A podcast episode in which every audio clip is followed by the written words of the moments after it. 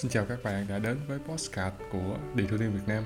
Và đây là chương trình hoàn toàn miễn phí của Randy cùng với Detailing Việt Nam, với mong muốn giúp cho các bạn có thêm nhiều góc nhìn mới về nghề detailing chuyên nghiệp, cũng như các cách thức mà chúng ta có thể làm detailing được khéo léo hơn, hay ho hơn và hiệu quả hơn so với trước kia.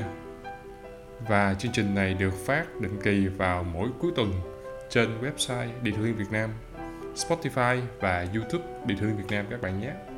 Ở tuần này, Randy sẽ cùng với các bạn trao đổi về chủ đề liên quan đến xây dựng thương hiệu detailing. Đây là một chủ đề mà các bạn trẻ đang tham gia vào ngành detailing đang rất quan tâm, cho dù đó là thương hiệu cá nhân hay thương hiệu của shop detailing của các bạn, thì chúng ta cũng đều cần tìm hiểu những nguyên tắc cơ bản. Và trong tuần này, Randy sẽ trao đổi với các bạn vì sao xây dựng thương hiệu cá nhân lại cần xây chậm. Một câu hỏi, một câu nói và chia sẻ nó có vẻ rất là ngược với những cái trao đổi và định hướng trên thị trường đang có sẵn là xây dựng thương hiệu detailing thì chúng ta phải làm nhanh. Vậy tại sao lại phải làm chậm? Bạn hãy cùng Randy tìm hiểu ngay bây giờ nhé. Vậy với detailing thì thương hiệu detailing có nghĩa là gì? Nói đơn giản, đó là một tập hợp những cái hình ảnh và uy tín mà bạn đã tạo ra trong quá trình bạn tham gia vào nghề detailing, dù đó là detailing chuyên nghiệp hay chỉ là detailing để mang tính chất giải trí, thì đó đều là những hình ảnh của bạn và người khác, những khách hàng của bạn, những bạn bè của bạn, những đồng nghiệp của bạn và những đối tác của bạn đều có thể nhìn thấy, cảm nhận và hiểu về bạn thông qua một cái hình tượng mà bạn đã xây, thông qua một cái uy tín mà bạn đã tạo dựng và thông qua những hoạt động mà bạn thể hiện trên mạng xã hội và trên thực tế. Nó gộp chung là thương hiệu của bạn. Bạn đừng nhầm lẫn là chỉ có doanh nghiệp hay shop detailing hay là một trung tâm chăm sóc xe mới có thương hiệu, mà chính những cá nhân, những người đang trực tiếp làm đều có những hình ảnh riêng của mình, và đó cũng là thương hiệu của bạn, nhưng nó là thương hiệu cá nhân của bạn. Vậy thì chúng ta có thể tìm hiểu rất nhiều cách thức khác nhau để xây dựng thương hiệu cá nhân, thương hiệu cho shop detailing cũng như phát triển nó. Có rất nhiều cách. Vậy cách nào mới là cách phù hợp cho chính bản thân mình? Nhưng trước khi suy nghĩ về điều đó, Randy có thể nói với các bạn, nếu bạn tìm hiểu được rất là nhiều cách, đó là một cách tốt để chính bản thân bạn có thể xây dựng thương hiệu detailing. Nhưng trước khi thực hiện nó, hãy chậm chậm. Bởi vì sao? Bởi vì các cách thức khác nhau có ưu điểm và hạn chế cũng hoàn toàn khác nhau. Đồng thời, không phải cách thức nào cũng phù hợp với bạn. Và nếu nó không phù hợp, nó có thể tác động về lâu dài đến thương hiệu detailing mà bạn đang xây dựng. Vì vậy, trước khi quyết định là bạn sẽ đi theo cách thức nào, đi theo định hướng nào, chiến lược detailing nào cho thương hiệu của bạn, thì bạn cũng có thể suy nghĩ và bạn cũng có thể suy nghĩ được dễ dàng hơn, đó là những hướng đi nào hoặc những cách thức nào mà bạn không muốn xây dựng thương hiệu detailing cho chính bạn, bởi vì bạn có thể loại bỏ nó ngay từ ban đầu rất đơn giản và dễ dàng. Và đó là lý do ngày hôm nay Randy muốn nói với các bạn là chúng ta cần loại bỏ cái ý định xây dựng thương hiệu detailing một cách nhanh chóng. Bởi vì sao? Cái lý do thứ nhất là cái hình ảnh của bạn, cái uy tín của bạn, cái thương hiệu detailing của bạn thông thường nó được nhận định từ người khác nhận định về bạn. Và nó được nhận định thông qua cái kết quả hoặc một phần kết quả mà bạn làm được. Vậy thì sao? Vậy thì nếu bạn làm cái kết quả về detailing của bạn cho khách hàng của bạn, cho chính bạn mà nó chưa đủ yêu cầu, chưa đạt yêu cầu, chưa chuẩn và chưa thỏa mãn khách hàng, thì cái kết quả đó có xứng đáng được coi là hình ảnh của bạn hay không? Và nếu nó chưa xứng đáng được coi là, được xem là hình ảnh của bạn, vậy thì bạn đem cái đó, bạn đi tiếp thị là một thương hiệu của bạn, có phải là bạn quá vội vã hay không? Chính những lúc đó, khách hàng của bạn, đối tác của bạn, đồng nghiệp của bạn chỉ nhận thấy một thứ từ thương hiệu cá nhân của bạn, đó là sự chưa chỉnh chu, sự vội vã, sự hấp tấp và sự dang dở, hoặc đơn giản đó là chưa đạt yêu cầu mà bạn vẫn chấp nhận kết quả đó. Nghĩa là thương hiệu detailing của bạn có đủ mạnh hay không?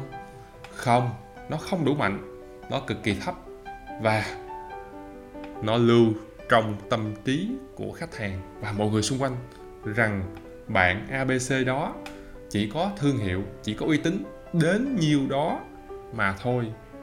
Và điều này cực kỳ nguy hiểm, bởi vì khi mà khách hàng đã nhớ bạn như vậy, đồng nghiệp của bạn đã nhớ như vậy, sếp của bạn đã nhớ như vậy, bạn rất khó thay đổi một cái hình ảnh khác tốt hơn về bạn. Và bạn vô hình chung tạo cho bạn một cái rào cản để bước tiếp, không thể đi tiếp lên được những nấc thang mới, mặc dù bạn đã nỗ lực, bởi vì người ta chặn đứng những cơ hội cho bạn. Mà nếu cơ hội bị chặn đứng, vậy bạn xây dựng thương hiệu detailing cho chính bạn để làm gì? Câu này rất là vô nghĩa đúng không các bạn? Cho nên nếu bạn nhìn xa một chút, bạn sẽ thấy nếu xây dựng thương hiệu cá nhân, thương hiệu cho shop detailing của mình mà kém thì thà đừng xây, nó vẫn tốt hơn. Có nghĩa là bạn chưa xây, bạn vẫn có cơ hội để xây cho nó chỉnh chu ngay từ cái móng của cái nhà, chứ đừng vội vã xây lên cho cao mà yếu rồi sụp đổ và phải làm lại hết. Trong đó cái công sức bạn làm lại hết, bạn làm lại từ đầu, bạn đập đi thương hiệu detailing của bạn, bạn xây lại, có thể tốn nhiều công sức hơn, tốn nhiều thời gian hơn mà chưa chắc đã được mọi người công nhận đâu các bạn.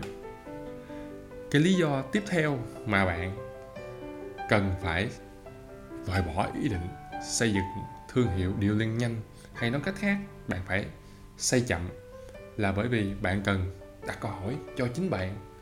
Đây đã phải đúng thời điểm để bạn thể hiện, xây dựng và chứng minh cái thương hiệu detailing mà bạn tạo ra với khách hàng của bạn chưa? Bởi vì sao? Bởi vì nếu chưa đúng thời điểm thì cái cơ hội nó chưa có chín. Mà khi cơ hội nó chưa chín thì cái điều kiện để bạn thực hiện cái công việc, cái nhiệm vụ, cái yêu cầu khách hàng được giao để chứng minh cái thương hiệu mà bạn xây dựng nó cũng chưa đủ chín. Và nó dẫn đến cái kết quả bạn làm ra nó không hoàn toàn nằm trong vòng kiểm soát của các bạn. Hay nói cách khác, cái phần ngoài kiểm soát của các bạn nó nhiều và nó sẽ kéo theo kết quả mà bạn tạo ra cuối cùng nó chưa thực sự hoàn hảo. Và chưa thực sự hoàn hảo thì sao? Đối với những cái thị trường mà mới hoặc là sơ khai và chưa có nhiều người làm thì khách hàng có thể ghi nhận được điều đó, khách hàng có thể chấp nhận kết quả đó. Nhưng Thời điểm bây giờ là năm hai không hai tư rồi các bạn. Nghĩa là người người làm detailing, nhà nhà làm detailing, và vô số người làm tốt về detailing. Thành ra cái kết quả mà bạn xây ra nó chưa đủ tốt thì nó quá loãng trên thị trường. Nói cách khác, khách hàng không thể nhận ra được. Ngay cả khi bạn làm tốt cũng chưa chắc được ghi nhận. Bởi vì sao? Bởi vì ngoài kia có hàng trăm người có thể làm tốt như bạn và tốt hơn bạn nữa. Và khi bạn không thực sự xuất sắc hơn những người còn lại thì lý do gì? Tại sao khách hàng phải nhớ đến bạn? Khách hàng phải nhớ về bạn. Mà khi họ không nhớ được thì bạn có thương hiệu không? Không. Bạn hoàn toàn không có thương hiệu gì, bởi vì nó không gợi nhớ được bất cứ điểm gì cho khách hàng. Chứ đừng nói họ hiểu về thương hiệu detailing của bạn đã xây như thế nào.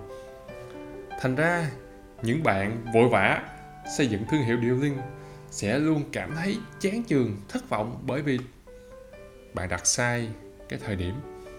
Bởi vì cái nỗ lực của bạn chưa đến cái mốc mà bạn đem ra để thể hiện. Và khi nó sai thời điểm, bạn đem ra, bạn nhận lại kết quả không như ý muốn của bạn, bạn cảm thấy chán chường, bạn cảm thấy thất vọng, bạn không còn động lực và bạn từ bỏ. Và Randy thấy rằng chín mươi phần trăm trên thị trường các bạn đang xây dựng detailing theo cách thức này, dẫn đến là trên thị trường detailing thì rất nhiều người làm detailing, nhưng thương hiệu detailing mạnh và thương hiệu detailing tốt, có uy tín thì không có nhiều. Vậy đâu là lời khuyên cho chúng ta, cho chính bản thân Randy và các bạn? Randy cho rằng chín mươi lăm phần trăm thời gian chúng ta đến với detailing, chúng ta nên thật sự kiên nhẫn. Để làm gì? chín mươi lăm phần trăm thời gian chúng ta nên dành nó để xây dựng kỹ năng chuyên môn của kỹ thuật viên. Nếu bạn là một kỹ thuật viên detailing, bạn dành thời gian để bạn nâng cao nghiệp vụ về detailing và đồng thời có những kế hoạch tự bồi dưỡng chuyên môn detailing cá nhân cho chính mình, mà nó sẽ giúp các bạn thay đổi được cái năng lực detailing của chính bạn. Rồi khi bạn đã xác nhận với chính bản thân mình là năng lực đó đã đầy đủ, đã đúng, đủ, thì bạn hãy thực hiện các cách thức xây dựng thương hiệu detailing có sẵn trên thị trường. Hoặc là bạn có thể nhờ người khác đánh giá kỹ năng chuyên môn detailing của bạn nó đạt cái ngưỡng đến đâu so với mặt bằng chung của thị trường. Rồi từ đó hãy bước tiếp những bước đi mà giúp bạn có thể xây dựng, phát triển thương hiệu detailing cho chính cá nhân của bạn hoặc thương hiệu detailing cho shop của bạn. Thì lúc đó cái kế hoạch xây dựng thương hiệu detailing của bạn nó mới thật sự bền vững và đạt hiệu quả cao ngay từ những bước đi đầu tiên mà bạn làm luôn. Bạn nghĩ sao về những ý kiến của Randy về việc xây dựng thương hiệu detailing theo cách thức này? Nếu bạn có bất cứ phản hồi nào hay là những ý kiến khác, đừng ngại ngần chia sẻ với Randy và cộng đồng detailing nhé. Còn đến đây là hết thời lượng của chương trình episode tuần này rồi. Nếu các bạn có câu hỏi cho Randy, hãy ghi âm và gửi vào fanpage Randy Nguyễn hoặc là Facebook Điện Liên Việt Nam, và chúng ta sẽ cùng nhau trao đổi về detailing vào mỗi cuối tuần các bạn nhé. Xin chào và hẹn gặp lại các bạn.